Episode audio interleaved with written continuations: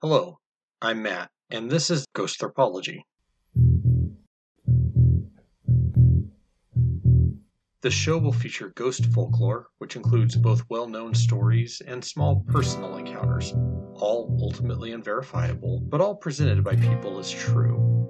I will tell you the story, after which I will discuss the elements of the story that I think are particularly interesting. While I don't know when, where, or how you were listening to this, I hope it's dark outside, as that is the best time for ghost stories. Episode 32 Return to Babylon. There is no shortage of paranormal stories associated with motion pictures. It was long said that anybody who played Superman on film or television was cursed because George Reeves, who played Superman in the 1950s television series, died of suicide, and Christopher Reeves, who played the character on the film in the 1970s and 80s, suffered paralysis due to an accident with a horse in the 90s and died nine years later at the relatively young age of 52. Similarly, the sad fates of several actors associated with the Poltergeist series of movies has often been attributed to the disrespectful use of real human skeletons, rather than props, in the film. The sets of both The Exorcist and The Omen, towering films in 1970 supernatural horror, allegedly were host to a large number of eerie, frightening, and unexplained events. But those stories are about curses or hauntings that plagued the sets of films or people who worked on the films. The films themselves are not said to be haunted. However, there are some rare movies that have a reputation for the moving image itself being the site of the supernatural. And in this episode, I want to speak about one such film, Return to Babylon.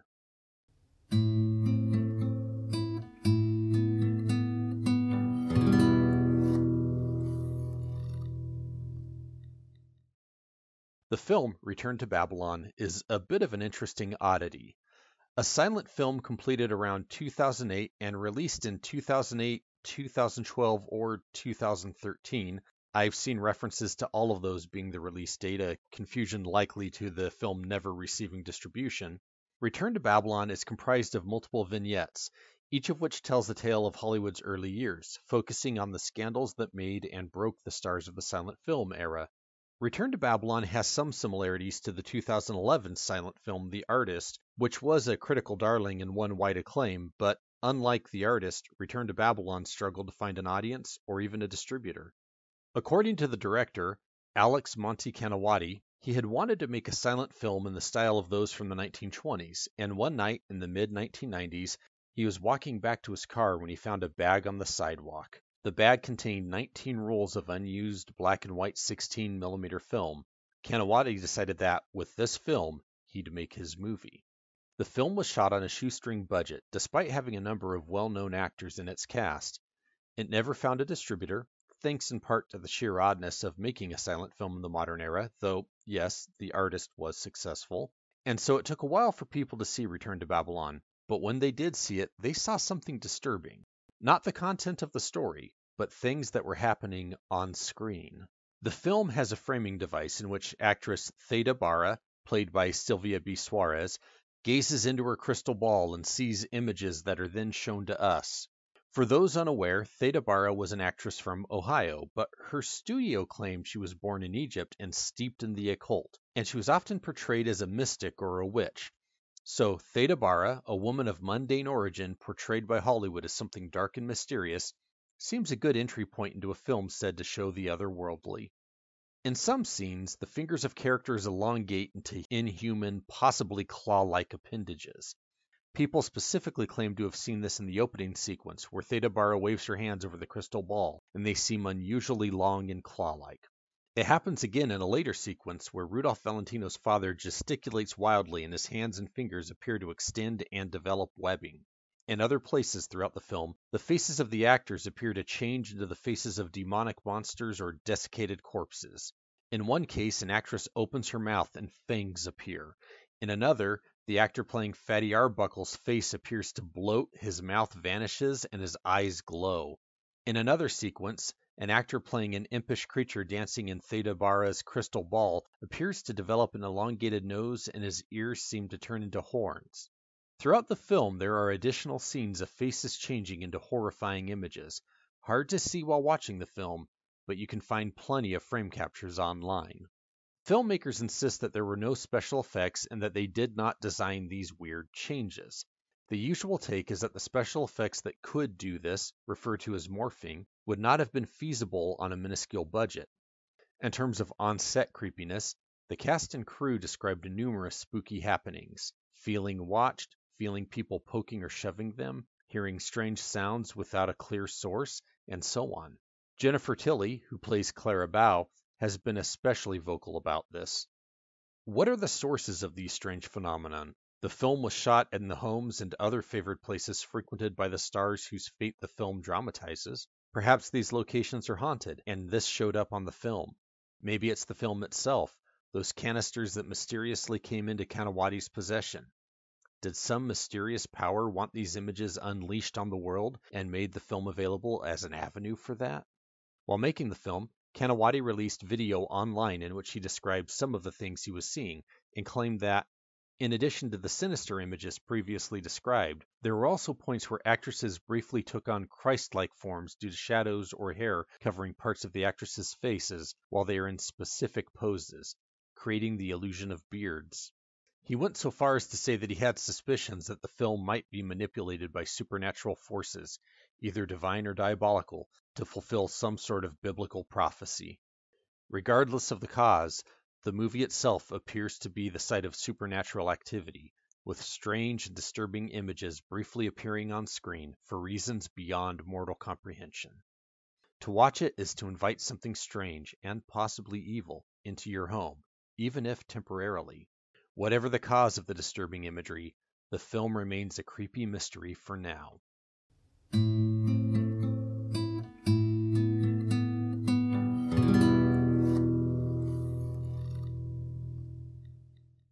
Commentary.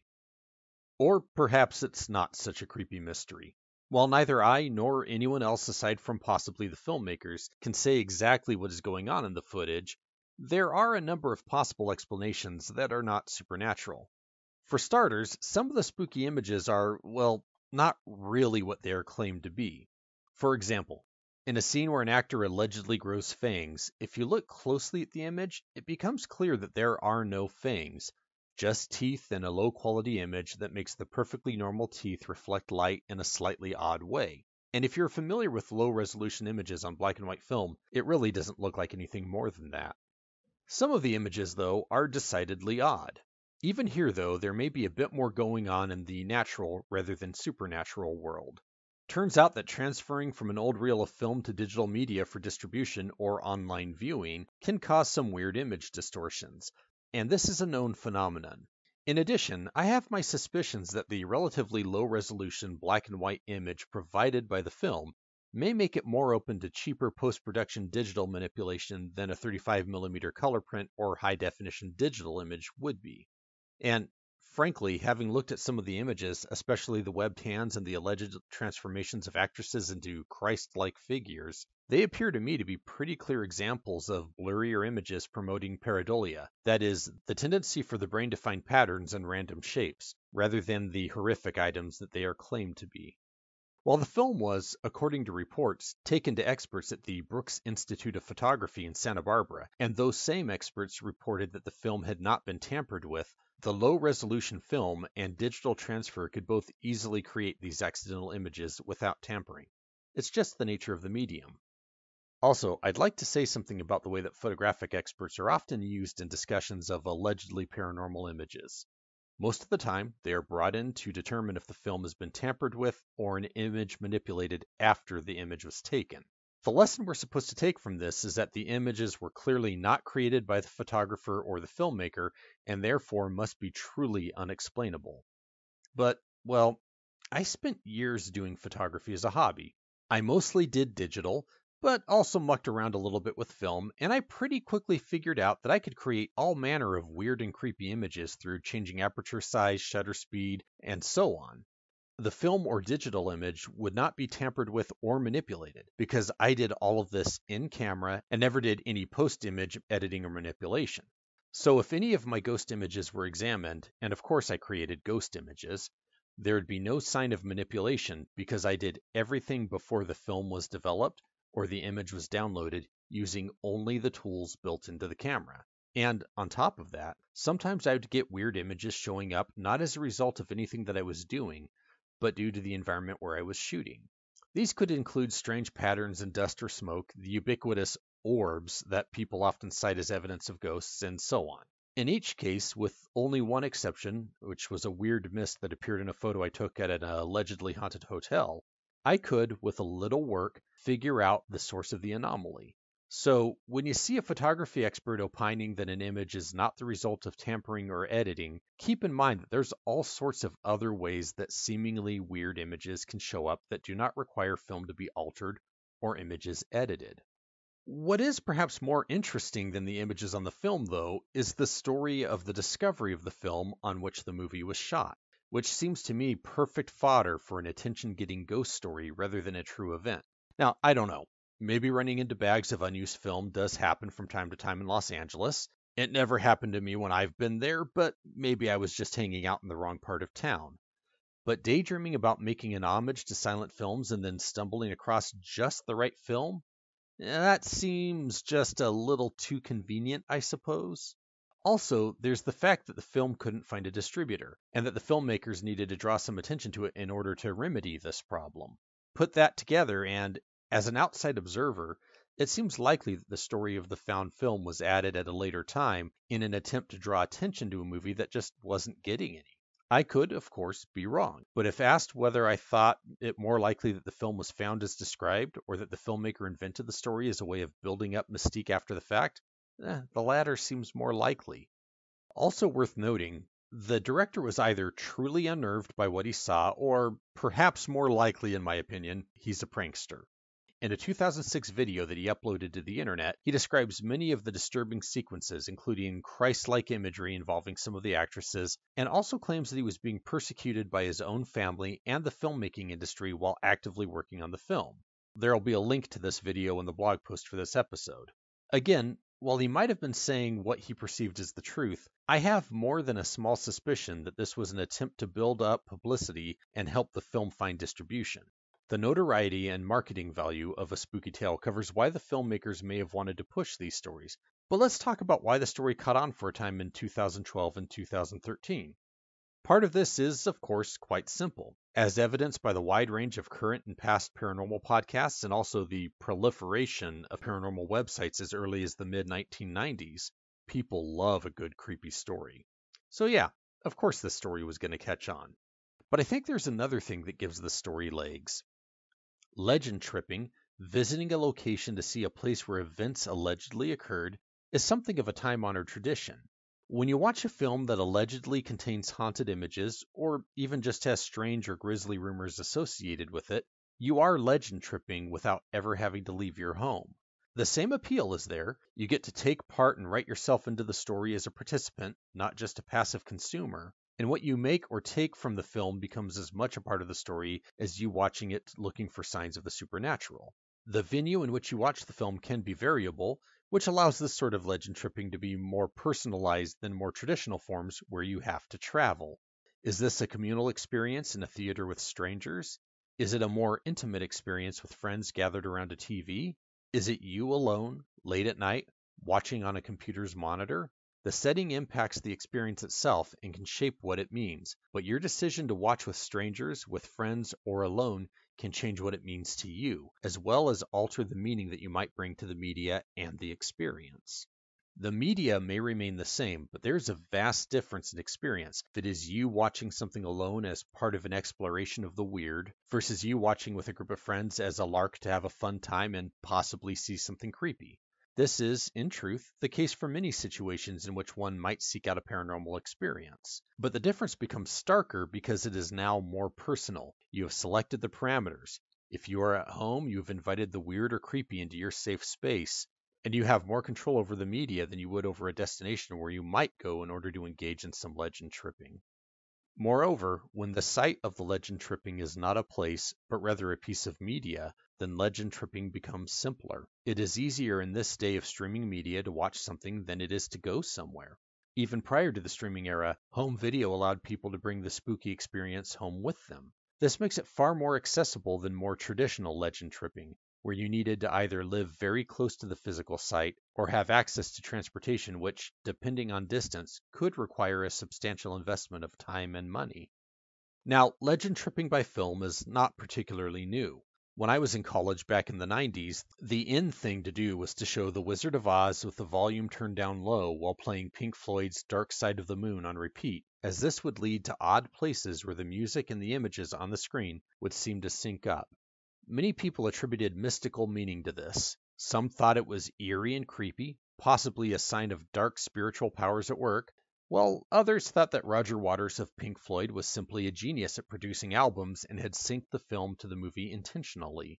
Still others regarded it simply as an interesting coincidence. Regardless, the point was to gather with your friends and experience the mishmash of Pink Floyd with The Wizard of Oz and be amazed. I was never particularly impressed, especially after I learned that you could achieve the same effect with a number of other films and albums. My favorite was learning that Dark Side of the Moon also synced up with one of the lesser 70s era Godzilla movies. But experiencing the mashup of Pink Floyd and Wizard of Oz was still a rite of passage at college back in the 90s, and for all I know, may still be today. Surprisingly, while getting stoned when doing Dark Side of Oz was not unusual, I learned that drug use was not obligatory, and a surprisingly large number of people did it sober, which, you know, worked out well for me because Back in college, I never did drugs or even drank alcohol.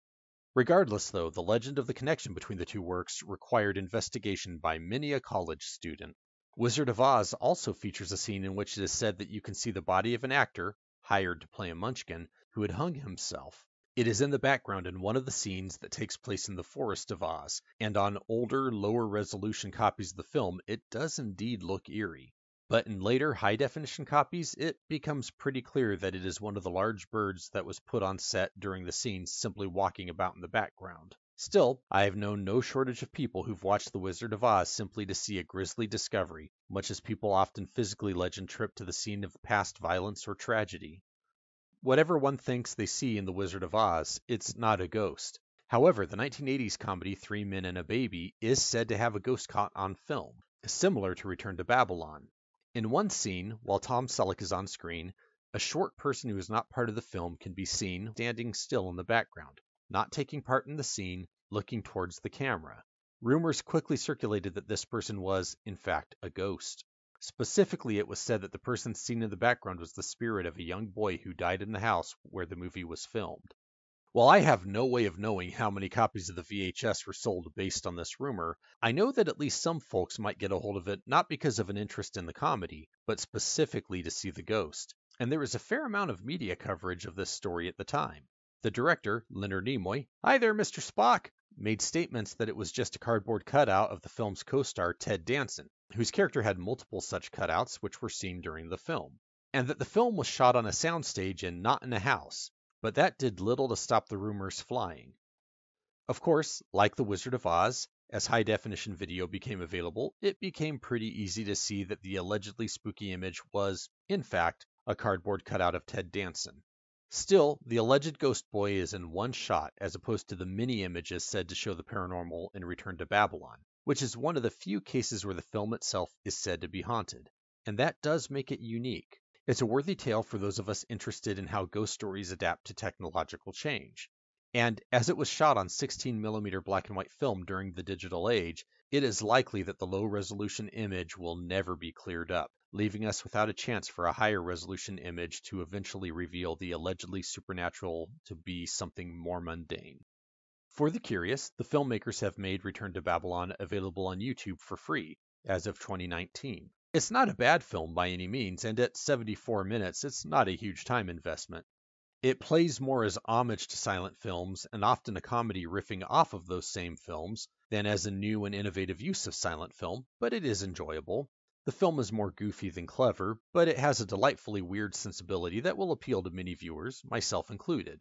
Hell, there's a sequence in which the original Hollywood Tarzan, Johnny Weissmuller, goes about his daily business in all manner of places in nothing but his Tarzan loincloth, and it quickly becomes bizarrely funny. If you are curious about what a low budget silent film made in the modern day might look like, or you like absurd humor and film history, you should check it out. The link is in the show notes. One last thing before we end. In the introduction to the episode, I mentioned that there is a rumor that the film Poltergeist used real skeletons rather than prop skeletons. If you thought that sounds like a bit of an urban legend, as I did when I first heard it, it is not. It is, in fact, very true. A sequence in which a character falls into a swimming pool while it is under construction and finds herself surrounded by the skeletons of people who'd been buried on the land did, in fact, use real skeletons. Apparently, acquiring real skeletons was less expensive than having convincing prop skeletons made. However, the situation is actually even worse than it sounds. First off, to make the, again I stress, real skeletons match the aesthetic of the film and for maximum scare factor, they were modified by the film crew to make them look as if they still had soft tissue attached and were actually far decayed bodies rather than just skeletons. So yeah, someone's remains were used not only as props in a film, but were dressed up for that part, arguably desecrated, which falls somewhere between tacky and disturbing. And it gets worse than that.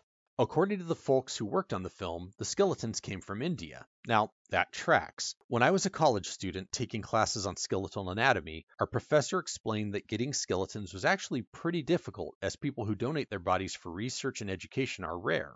And so it had long been the practice to buy skeletons, which usually meant buying them from Asia, with India being the largest supplier.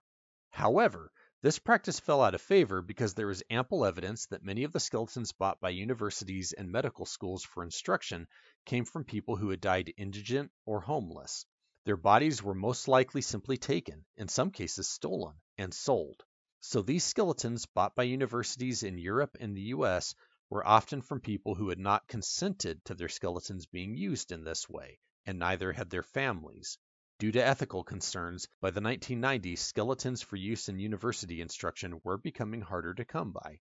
So, back to Poltergeist. When you watch the film and you get to the scene where the mother is being pulled into the pit of decaying bodies, remember that those are real human remains and that they were likely from people who didn't know or consent to their bodies being used for anything other than burial or cremation. Oh, and just to add a bit of extra icing on the awful cake, the cast was not informed that these were real skeletons until well after the fact.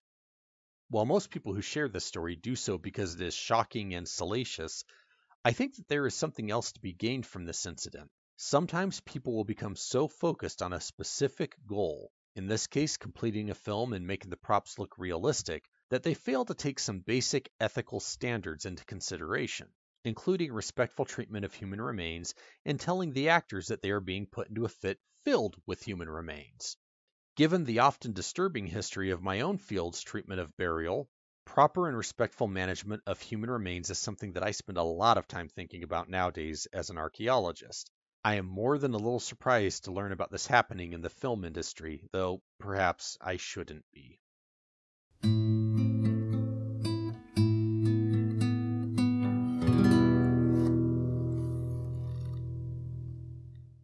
If you have a weird tale, have had a strange experience of your own, or know of a bit of local lore that should get a wider audience, please feel free to contact me at ghosthropology at gmail.com. That's G H O S T H R O P O L O G Y at gmail. You can find more at kmmamedia.com. Click on the Ghosthropology link and you can find episodes, transcripts, sources, and a link to support us through Patreon. Spooky.